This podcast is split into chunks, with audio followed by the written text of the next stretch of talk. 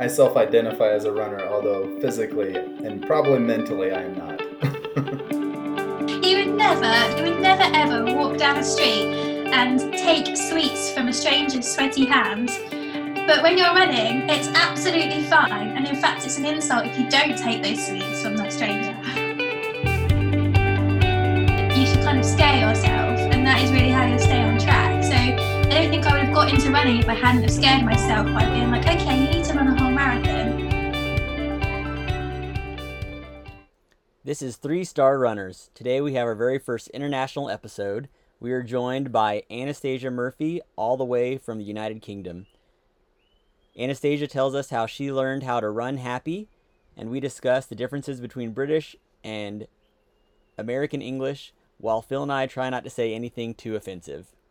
It's multicultural running world. It's going to be a lot of fun. Yeah, I hope so. Yeah, it'll be good. I hope I can have enough to share. Oh, you have plenty. Does she have amazing stories? We'll pull even more out of you, more than you think. I'm scared. Can you hear me okay? Yeah. Yeah. Good. Is Vadera your last name? No, it's Murphy, right? Yeah, I've got so many different email addresses. The other one that I just said to you that I couldn't access, I realise I can access it now. Yeah. But I made that when I was like 13, and everything seems to link to it, and I can't get away from it. And it's just like the most embarrassing email. That's funny. Well, my wife has one that's Kim So Cool that she made when she was younger. So she still feels embarrassed to tell people that one. There's so much stuff linking to these email addresses. I can't get rid of them. Yeah, and everything has a different password, and everything has a different. Yeah, it's terrible. There was no way when we were 13 years old that we knew how important picking our email address would be. I need to teach it at school. For sure. So, all right. So, do you live? Go ahead. I was gonna say, do you live near each other? Not even close. No, I live in a small I live in a town of 300 people. In northeastern Utah, in the foothills of the Uinta Mountains. So it's super rural. There's just cows, and everywhere I look outside my window, and mountains. So wow, that's a dream. It's I nice. Can currently look out my window and see a car park, and that's it. That's also a dream for some people. Yeah. Yeah, it's true. Everybody has different dreams. Yeah. Phil just dreams of cows. It's weird dreams, but yes. Oh, goodness. All right. Anastasia, start by telling us a little bit of your story. Tell us where you live and your running story, and we'll kind of start the podcast with that. Okay, cool. I am Anastasia, I'm 26, and I live in Milton Keynes in England, which is really landlocked, right in the middle, so nowhere near the sea. I think it's the furthest point in the UK that you can be from the sea, which is annoying because I grew up by the sea, so I do miss it quite a lot. I have been running now for about 3 years. My running story is a little bit I ended up running. So when I was growing up, my dad ran quite a few marathons and quite a few triathlons as well, and I would like to say I was inspired by that when I was younger, but I was the complete opposite type of person. I was partying until 7 a.m. I didn't have a gym membership, nothing.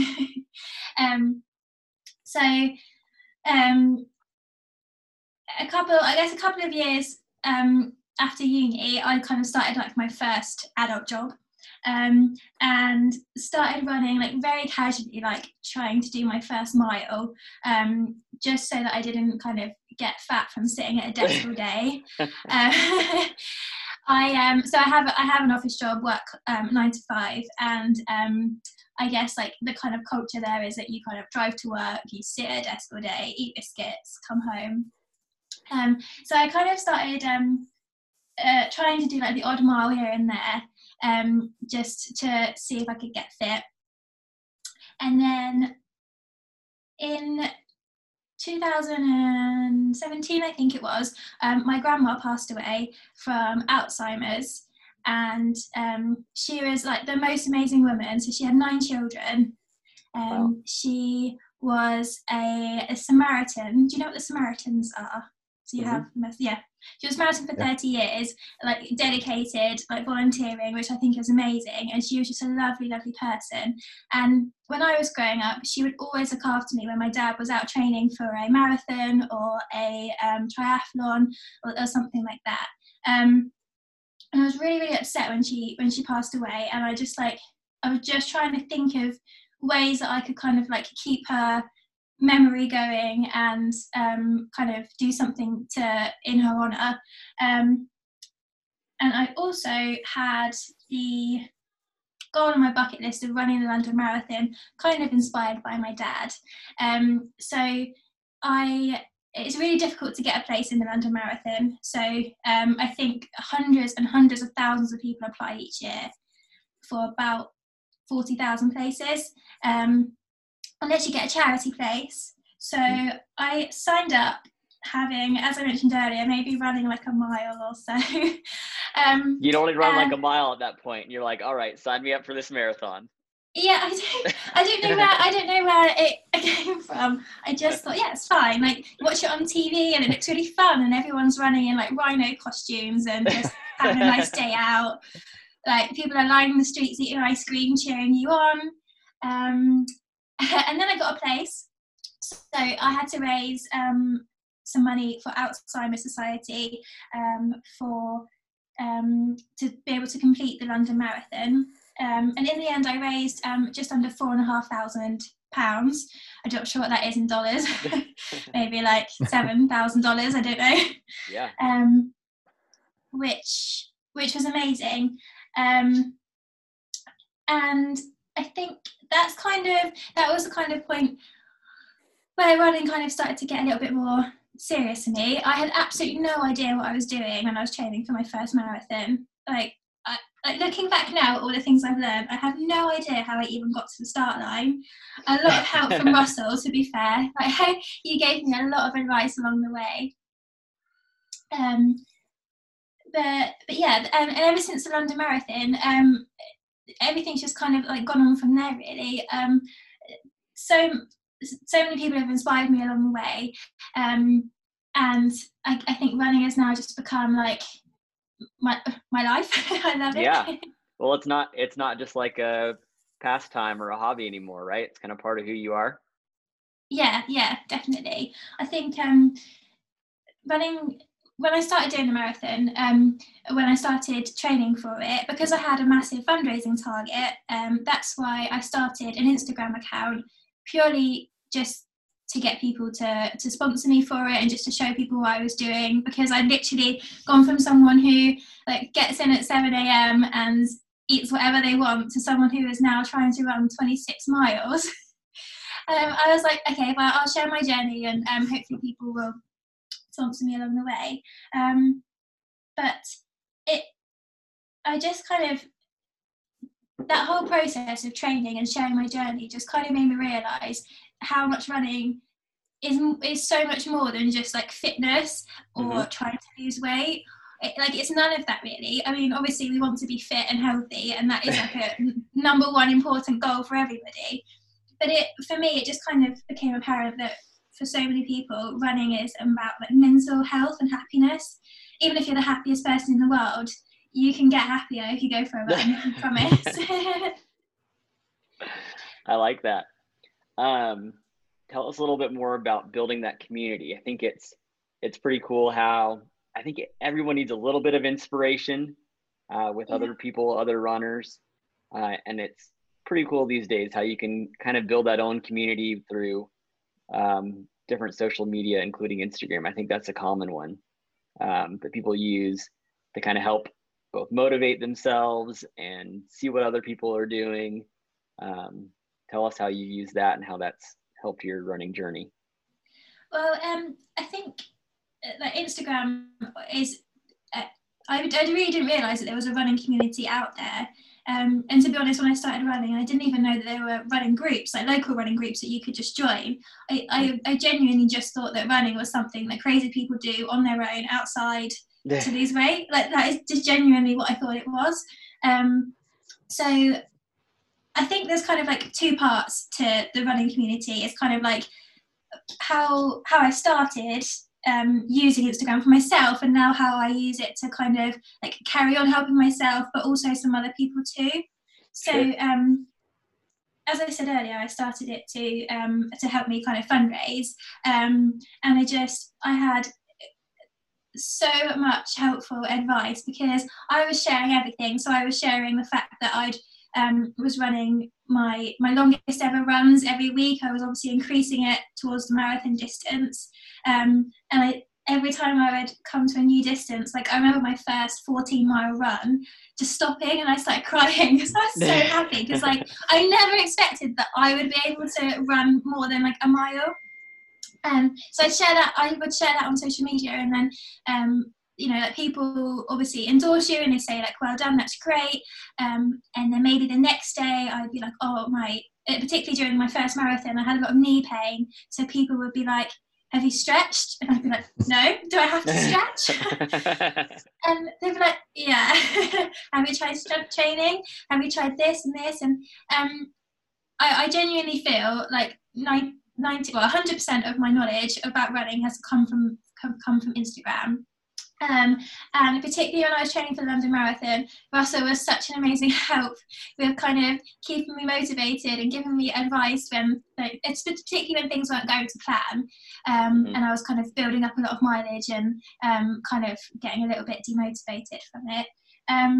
But now I've kind of kept my Instagram page, and there's thousands and thousands of runners using Instagram and other obviously forms of online and social media forms, but for me it's majority of my time is on Instagram, and I just try to share everything, absolutely everything, so like the good, the bad, because I think that's what keeps people motivated, is seeing real people try to run and try and fail and get back up again.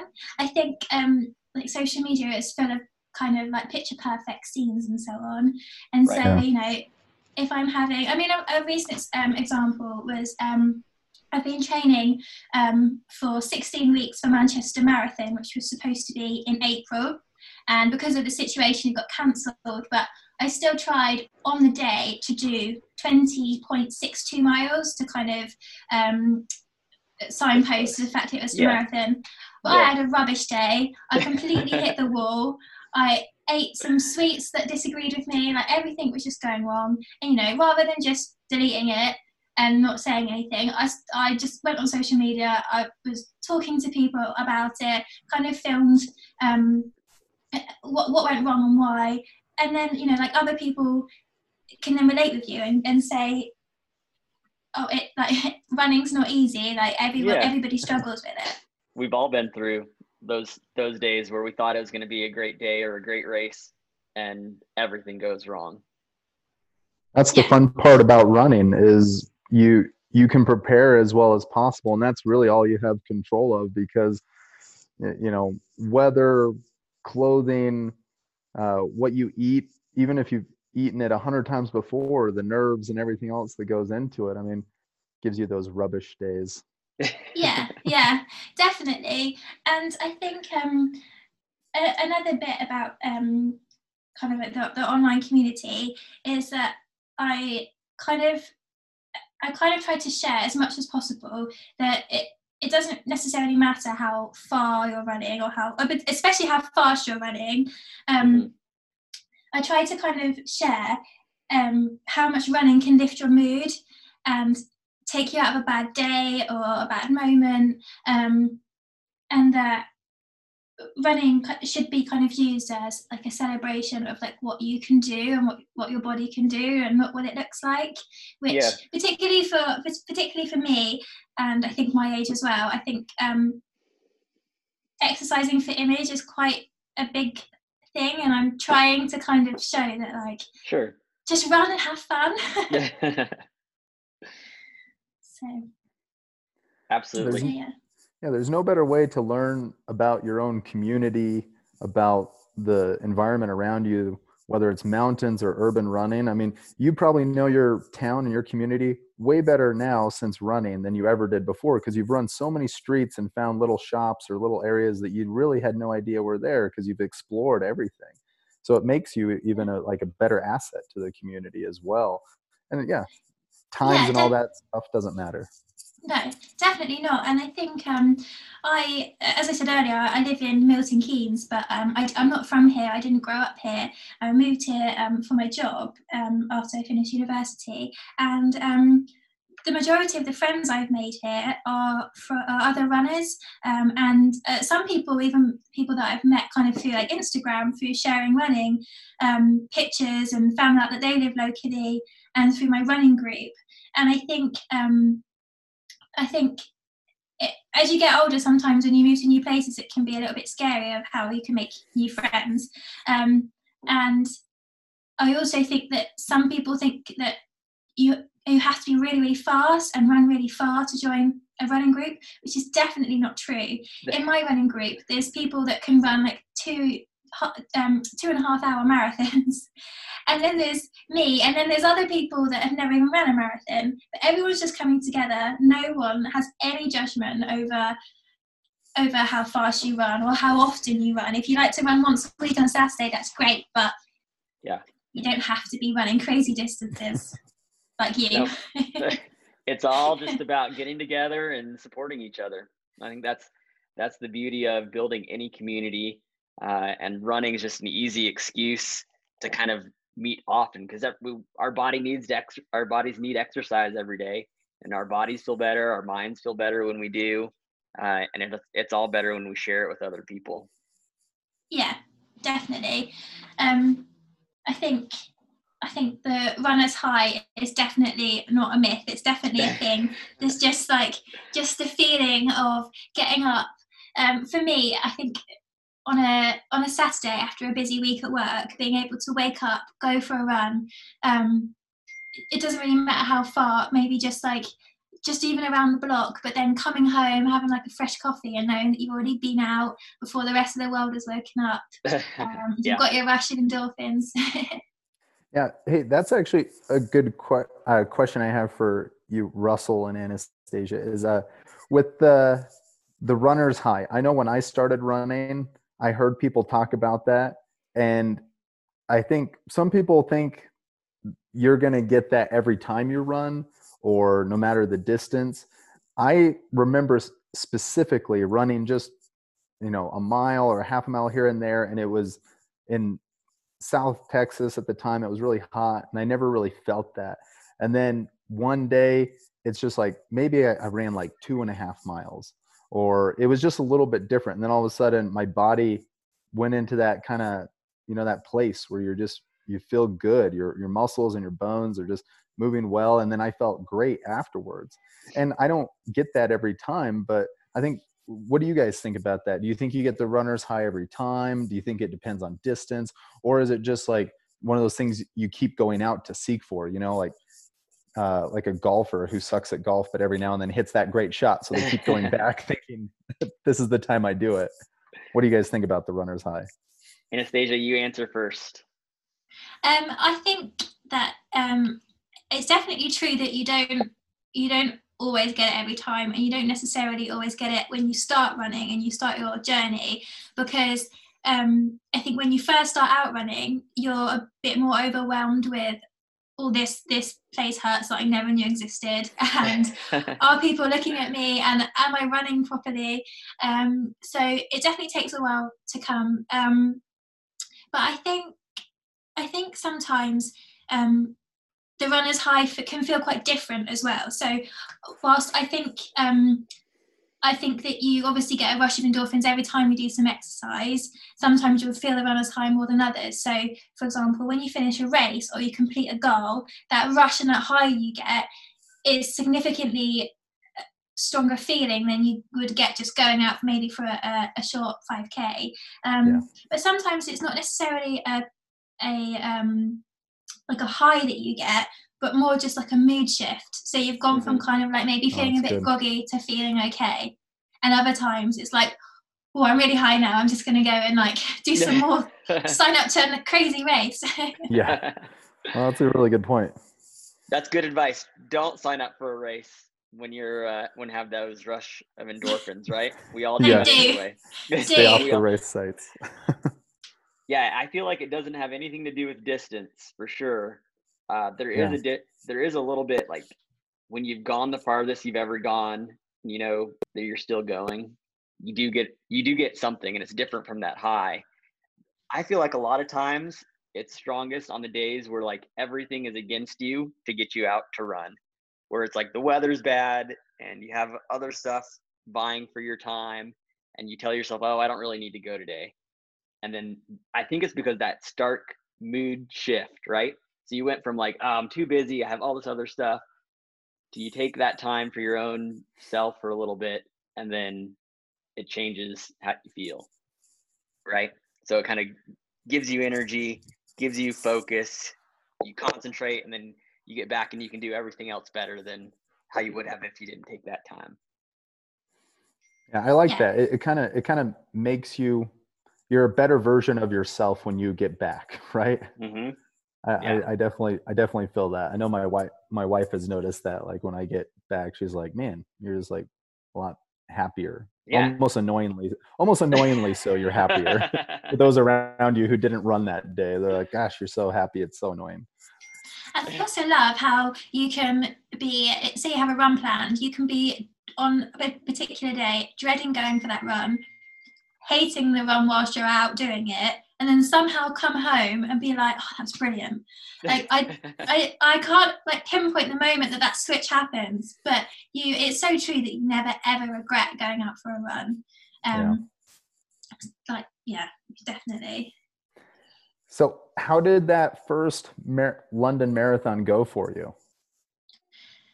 Well, as I said earlier on, I had absolutely no idea what I was doing in my training. So I probably Googled 2,000 times, how do you run a marathon? And kind of just took my favourite bits out of the plans that I read, left the bits I didn't like speed training and strength training, and created my own little plan.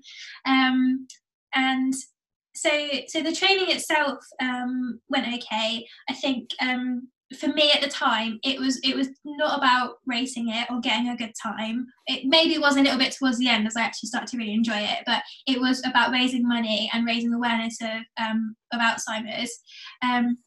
But race day itself was like genuinely one of the best days of my life. If you can ever come across to the UK and get a place in the London Marathon, even if it's for a charity, then I recommend doing it. The streets are just lined with hundreds of thousands of people just screaming for you, especially if you wear your name on your top. The whole way around, people are just shouting your name. You're getting quite sick of it by the end. But on the particular day, it happened to be the hottest UK marathon on record, hottest London Marathon on record. So I trained through the winter in kind of like 0 to 7 degrees Celsius. And then we suddenly, like literally suddenly, had this heat wave. And within a matter of days, it had gone from being below 10 to 25 degrees Celsius. I'm not too sure what that is in Fahrenheit, but it's hot. 80s. Somewhere in the 80s, I think. Okay. Sure. So, yeah, which is, for the UK, that's really, really warm. That's like holiday weather. So it was a little bit daunting to start the race. I knew that time had to kind of not be a priority, and just getting round was the priority. And it's such a crazy atmosphere because you've got because it's such a charity-led race, you've got people in crazy fancy dress outfits, like you've got people in rhino costumes. And funny fact, when I was like near the finish line, this rhino, like a giant rhino, just came past me and like beat me.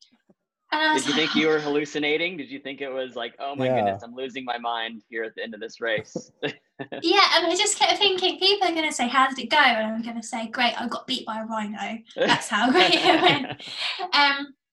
But the it's a really inspiring race. Obviously, you've got people that have on their t-shirts their reasons for running. So if they're running in memory of somebody or for a specific charity, but also the people that are supporting on the side are really, really nice. So funny fact for me is I was really, really struggling, particularly towards the end, because it was really, really hot, and my watch had broke from the fire brigade being out with hose pipes, trying to cool us down, and it broke my watch. So I had no idea what my pace was, and I was just so fed up. And then this lady from out of nowhere just came with this bright pink donut, passed me the donut. So like, the rule of don't take sweets from strangers completely went out the window. I just grabbed this donut and I was like, started running again, and I was like, I'm running the London Marathon, I'm not a runner, and I'm eating a donut. And like, this is just a really weird situation. I always like, I'm having a full-on buffet as I'm running. But yeah, in the end, I finished in something. I think it was like five hours 20 something, which I was disappointed with at the time, but I've since improved my time, and I have done a second marathon, and which I completed in 4 hours 22, which I was happy with. Wow. So yeah, that's a huge change. That's incredible. Yeah, I think it was an hour and 7 minutes off, which obviously shows how much I've learned since the last one. Are you still taking donuts from strangers during your marathon? Is that part of the training plan now? Yeah. I just like, you would never ever walk down a street and take sweets from a stranger's sweaty hands. But when you're running, it's absolutely fine. And in fact, it's an insult if you don't take those sweets from that stranger. Right. That's my favorite part about running, is taking food from strangers, actually. Yeah, exactly. Still does it for the bacon. Yeah, that's the best part. If you go to the ultra distances, the bacon, you get to take bacon from someone's sweaty hand. So bacon. Oh wow. I haven't yet to do an ultra. I did have one planned for this summer, but it's been postponed until next year. But when I do that, I will take some bacon. Have either of you ever been to the UK for a race? No. Russ is a lot more traveled. I know he's been kind of all over the globe running different places. I tend to stay pretty locally, part out of just being lazy and part of just I like the kind of the smaller community runs. I like that it's cheap and accessible, and I don't have to do a lot of travel, but I'm sure an experience like ones that y'all have been through would be amazing. Yeah, definitely. I'm trying to convince Anastasia to do a 50 miler in October. Where? Yeah. In England. It's in the Lakes District. Okay. It's not one that you were showing me that runs all the hills. No, whatever that's called. Yeah, is it? I think so. Yeah. What's it called though? They're not called hills. What are they called? Fells. The fells, yeah. So it's like the fell races that they do are usually shorter, but this is a 50 miler like through their mountains there in the Lakes District. And it's like, it has like 10,000 feet of elevation gain too. It's a tough one. I was going to say, Russ always throws these at you, and they look amazing. They're always in beautiful places, and the photos are great. And then like the little disclaimer is, by the way, it's like, 30,000 feet of climbing, and you're like, oh, great. I know. And I really want to do it. It is quite a step up, but I think I look, when someone asks me about how to kind of get into running, or how to like sign up for a race or complete your first marathon or half marathon, my thing is always that you should kind of scare yourself, and that is really how you'll stay on track. So I don't think I would have got into running if I hadn't have scared myself by being like, okay, you need to run a whole marathon. And I'm trying to apply that logic to this race that Russell wants us to do, but I haven't quite got there yet. There's no good time. There's no comfortable way to do the sport that we do. So it's you just, yeah, you're right. You just got to make yourself uncomfortable and go for it. Yep. Yeah. If you can do a half marathon, you can do a 50K. It's just going to take you time. And if you can do a marathon, you can do a 50 miler. It's going to take time. It's not a, you're not going to finish a 50 miler in like 10 hours if you run a 5-hour marathon. So, yeah. But however, it's more the hills that scare me. You're forgetting that part. It's true. Yeah. Yeah. Right. Some of the things you start to learn when Russ makes you climb hills is that you'll start to lose toenails too. So there's lots of things that happen to your body the more you climb. I know, but the reward gets greater. It does. It's worth it. It does. All right, so we're going to jump to the game show segment of today's podcast. Are you guys ready? All right, Phil, you keep coming in and out. It's going to be harder to play this game if we don't have Phil. But Anastasia, we'll start with you with some of these terms, and we'll see how different they are, okay? Mm-hmm. All right. If you've never even heard of it, just say you've never heard of it. Okay. Okay. All right. Have you heard of tic-tac-toe? Yes. Do you know what it is? You guys call it something different. I forget what you call it, though. Noughts and crosses? Is it a game? Yeah, it's a game. Like just on paper where you make the lines and it's X's and O's. Yeah, noughts and crosses. Noughts and crosses. Yeah, I've heard of tic-tac-toe, but I wouldn't say that. What would you think of when someone said tic-tac-toe? Would you know it's noughts and crosses?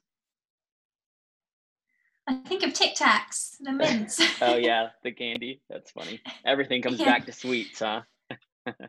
Yes, definitely. Although, as I was saying earlier, American words tend to be a little bit more literal. I think that's the opposite, because tic-tac-toe, like the noughts and crosses, you know why it's called noughts and crosses, but tic-tac-toe is just really random. Yeah. I don't know where the term comes from. All right, there's a couple others that I have. Have you heard of the term zonked? Zonked? No, what's that? I think I was going to have like a you versus Phil with this one to see who would get it right. Because you guys would say knackered. And that's something that no one would ever say in the US. Zonked. Zonked for like exhausted. Oh, I've never heard of that. No, we would say knackered or exhausted, or we'd say cream crackered. That's a popular one. Cream crackered? Yeah, because it rhymes with knackered. It rhymes with knackered, so people just say, oh, I'm cream crackered. Oh, goodness. That's awesome. All right. How about, have you ever heard the term riding shotgun? Riding shotgun. No, but when we say shotgun, usually it means that you get to sit in the front seat. Same thing. Is that? Ah, that was a complete guess. Yeah. No, that's it. Ah, okay. No, I thought you were going to say something to do with horse riding. I think that's where it came from originally. Is like if you're riding in a stagecoach, the guy that's not on the reins, the guy that's next to him has the shotgun. Oh yeah, true. Yep. All right, Phil. We have questions for you now. All right. Do you know what plimsolls are? Oh, I don't know. It's either a pastry or something that helps your feet, goes inside your shoes, right? Close, like an insole. Dang it. What about trainers? Yeah. If I said trainers. Sneakers. Same thing, right? Wait. From what I understand. Plimsolls are the same as sneakers? No. Oh, no. They're not. Although I wish we could pretend that the plimsolls did sound like a dessert. So when you come over here, you can ask for plimsolls. No. They are the same. So they are both trainers, and plimsolls are both shoes. But plimsolls here are what kind of kids wear for PE lessons. So they're like black slip-on shoes, but you wouldn't be able to run in them, really. Okay. But if you said you were going to buy some plimsolls and you're an adult, somebody might laugh at you. Okay. Got it. Yeah, I did not. That's a very big What about difference. Biscuit, Phil? I've never quite understood that, if that's a cracker or a cookie. I'm pretty sure it's not something you put gravy on, though, like it is here. What? You put gravy on biscuits? That's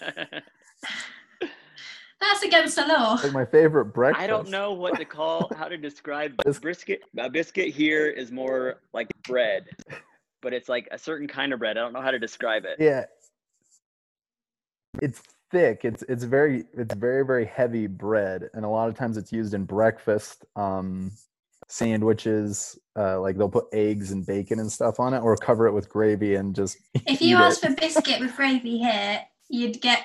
So now, okay. So is it a cracker or a cookie? I think you call what a biscuit is a cookie, but in the UK, a cookie is a specific type of biscuit. If that makes sense. So biscuits are small, sweet biscuits, crackers that you dunk in teas, well, and then okay.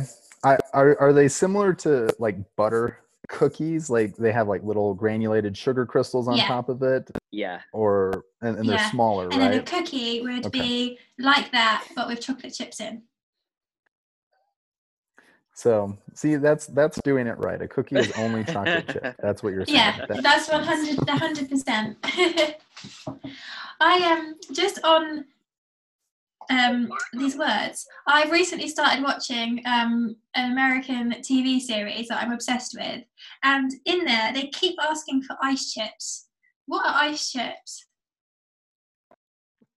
I don't know. I mean, I would say ice chips are probably just ice, but more they're smaller. Like it's like if you took an ice cube and cut it into small sections. It's what we use in hospitals a lot because they're smaller. I don't know. That makes sense because I'm. Just crushed ice instead of crushed ice. Instead of a cube of ice, it's just like it's chopped up somehow. Oh, okay. It makes sense because it is a US program based in hospitals, so maybe that's why. But it just keeps asking for them. And I was like, what's ice chips? Everybody wants ice chips. Sounds delicious. Yeah. All right, Anastasia, do you have any for us, for both of us to try to guess? So, what do you have? Trousers?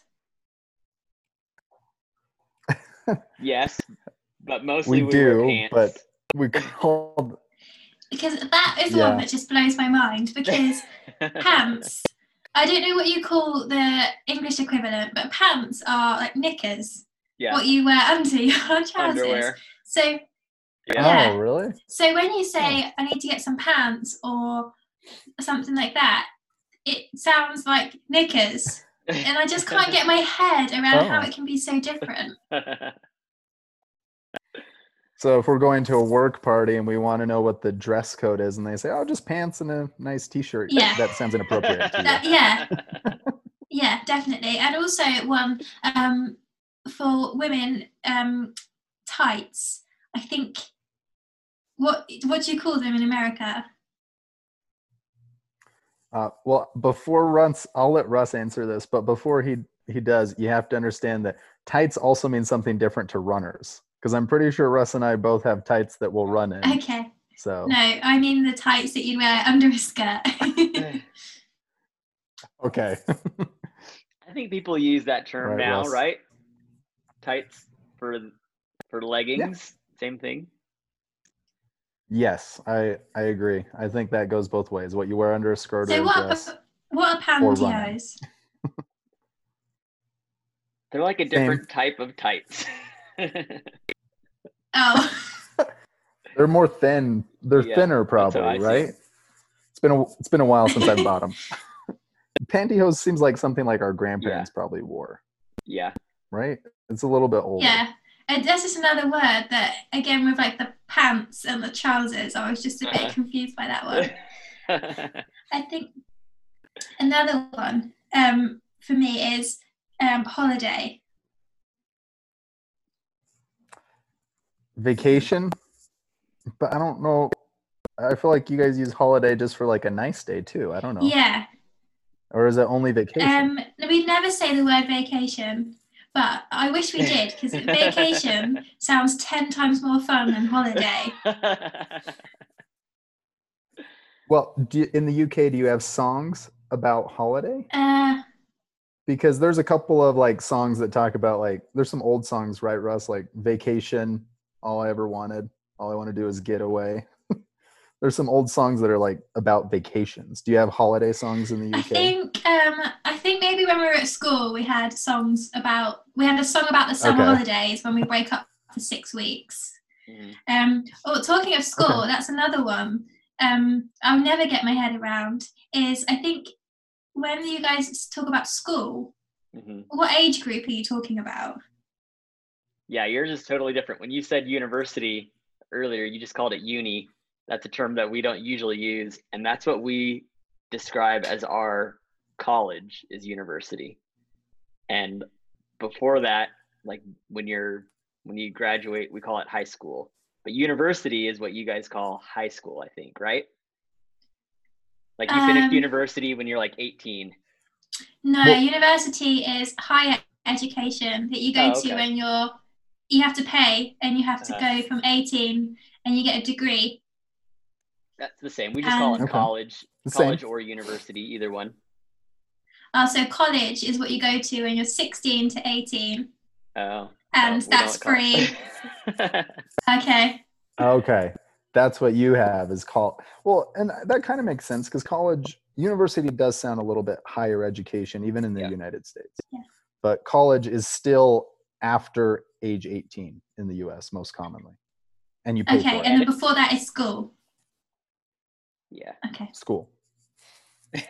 Do you, along the lines of school, like, do you have grades of school? So we say first grade, second grade.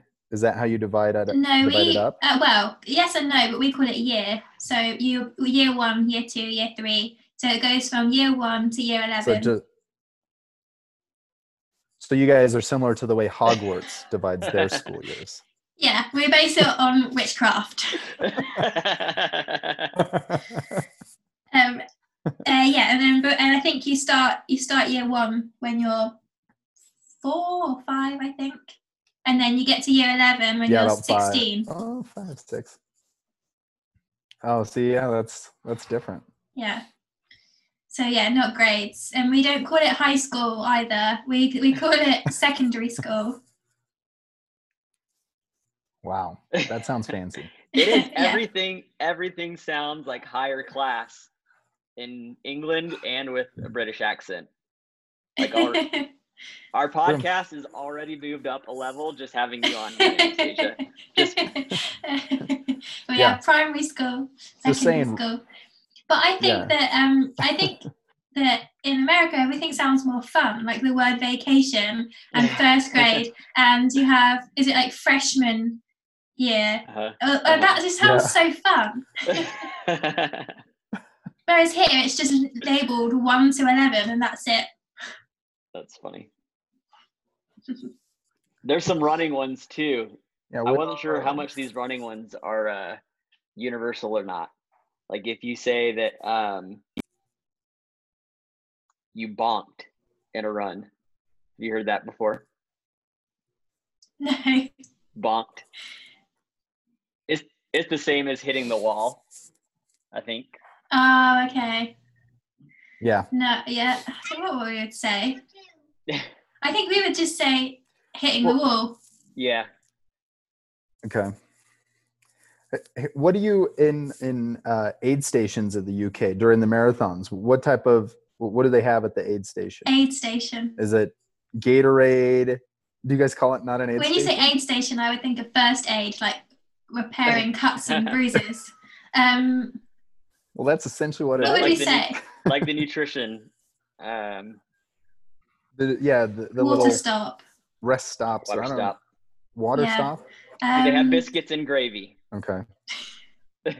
Yes, please. No, because that's illegal. What do they have? They have water, Lucozade, Gatorade, I think, and SAS. We'll just say sports gel. Yeah. And what else? Okay. Jelly babies. Hand out a lot of jelly babies. Are they the same as gummy bear? Jelly beans. I think they're jelly beans. Jelly beans, yeah. Or they could be gummy bears. Are they beans or are they bears, Anastasia? They're bears. Gummy bears. Yeah, we'd say jelly babies. Jelly babies. I love it. That just sounds cool. And we would have like Haribo sweets. I think that's it. I think when I'm yet to do my first ultra, but I know from some of my friends that have done some that I think they hand out a lot of sweet tea, English tea, at those stops. Wow. Do you have to stop running? What about soda? If you're running a race and it's tea time, do you have to stop and have some tea? Is that required? Yeah, and is that you get to stop your watch so it doesn't go against your official time? I wish. I wish that was the case. No. Oh, do you have afternoon tea over there? No. We don't have any tea. We threw it all in the sea, the Boston Tea Party. That's why people don't drink tea over here. Oh, yeah. I remember that story.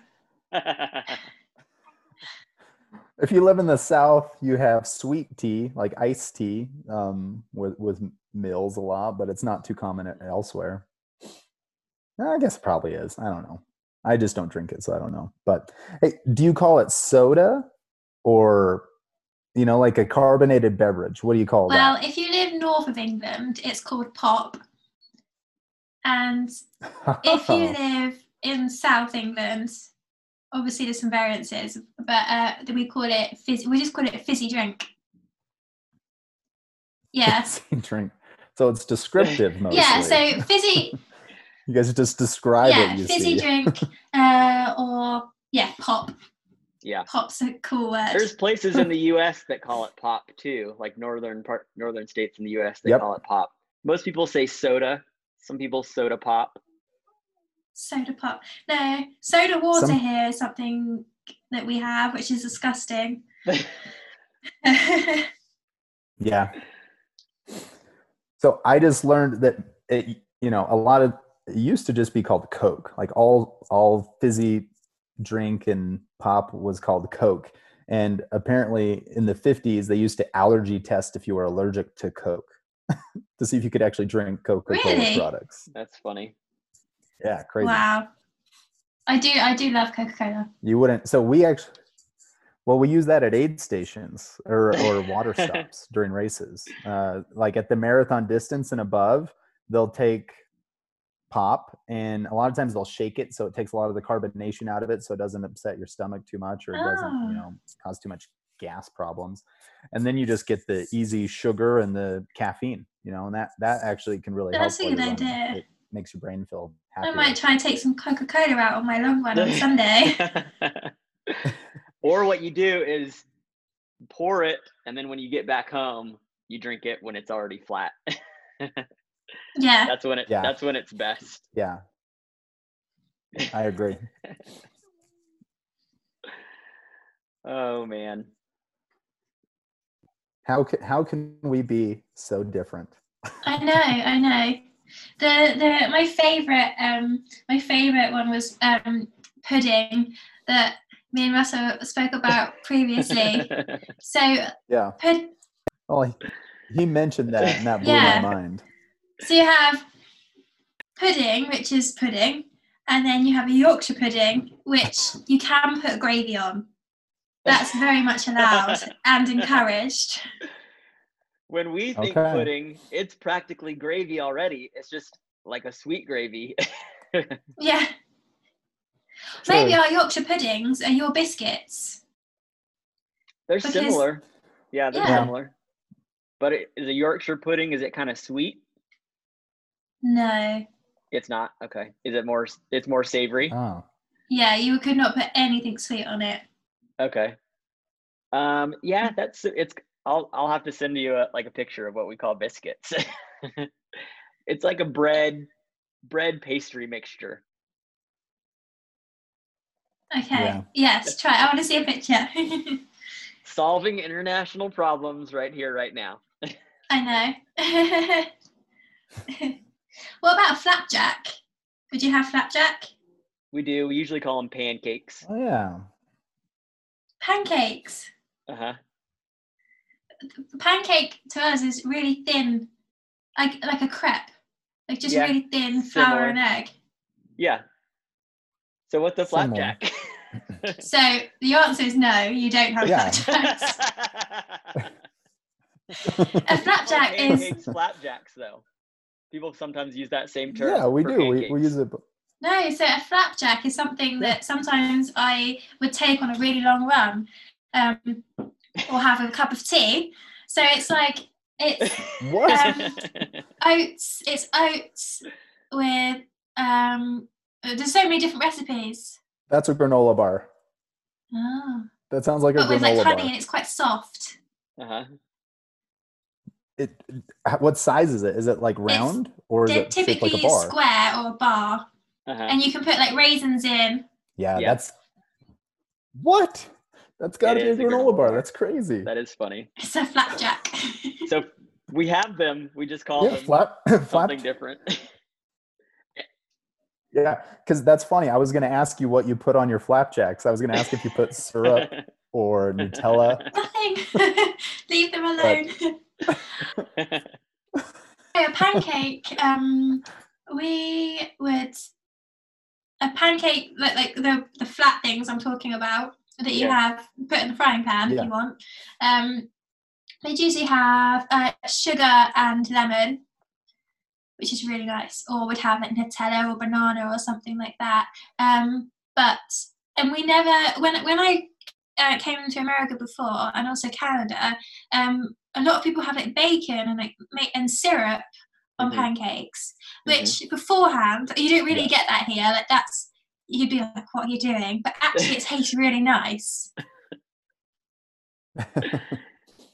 And also with waffles, I've noticed that some places in the UK are trying to do we usually have savoury waffles here that you'd have with like beans on egg or something. And they're trying to mix that, make it a little bit more American and putting like sweet stuff on it. It doesn't really work here. Well, this will confuse you even further, as some people put ice cream on waffles. It's true. Yeah. On sweet waffles. They're like desserts. Yeah, they're like desserts. Yeah. Less savory, more sweet. So I think you can get sweet waffles here. But you would that's like you'd go into a big food coma afterwards. What about do you ever bake chicken into the waffle? No. Chicken and waffles. Chicken waffle. Because that is something we do here also. In the South, in the U.S. That's a Southern thing. Biscuits and gravy, chicken and waffles. Those are Southern. It's like fried chicken with waffles.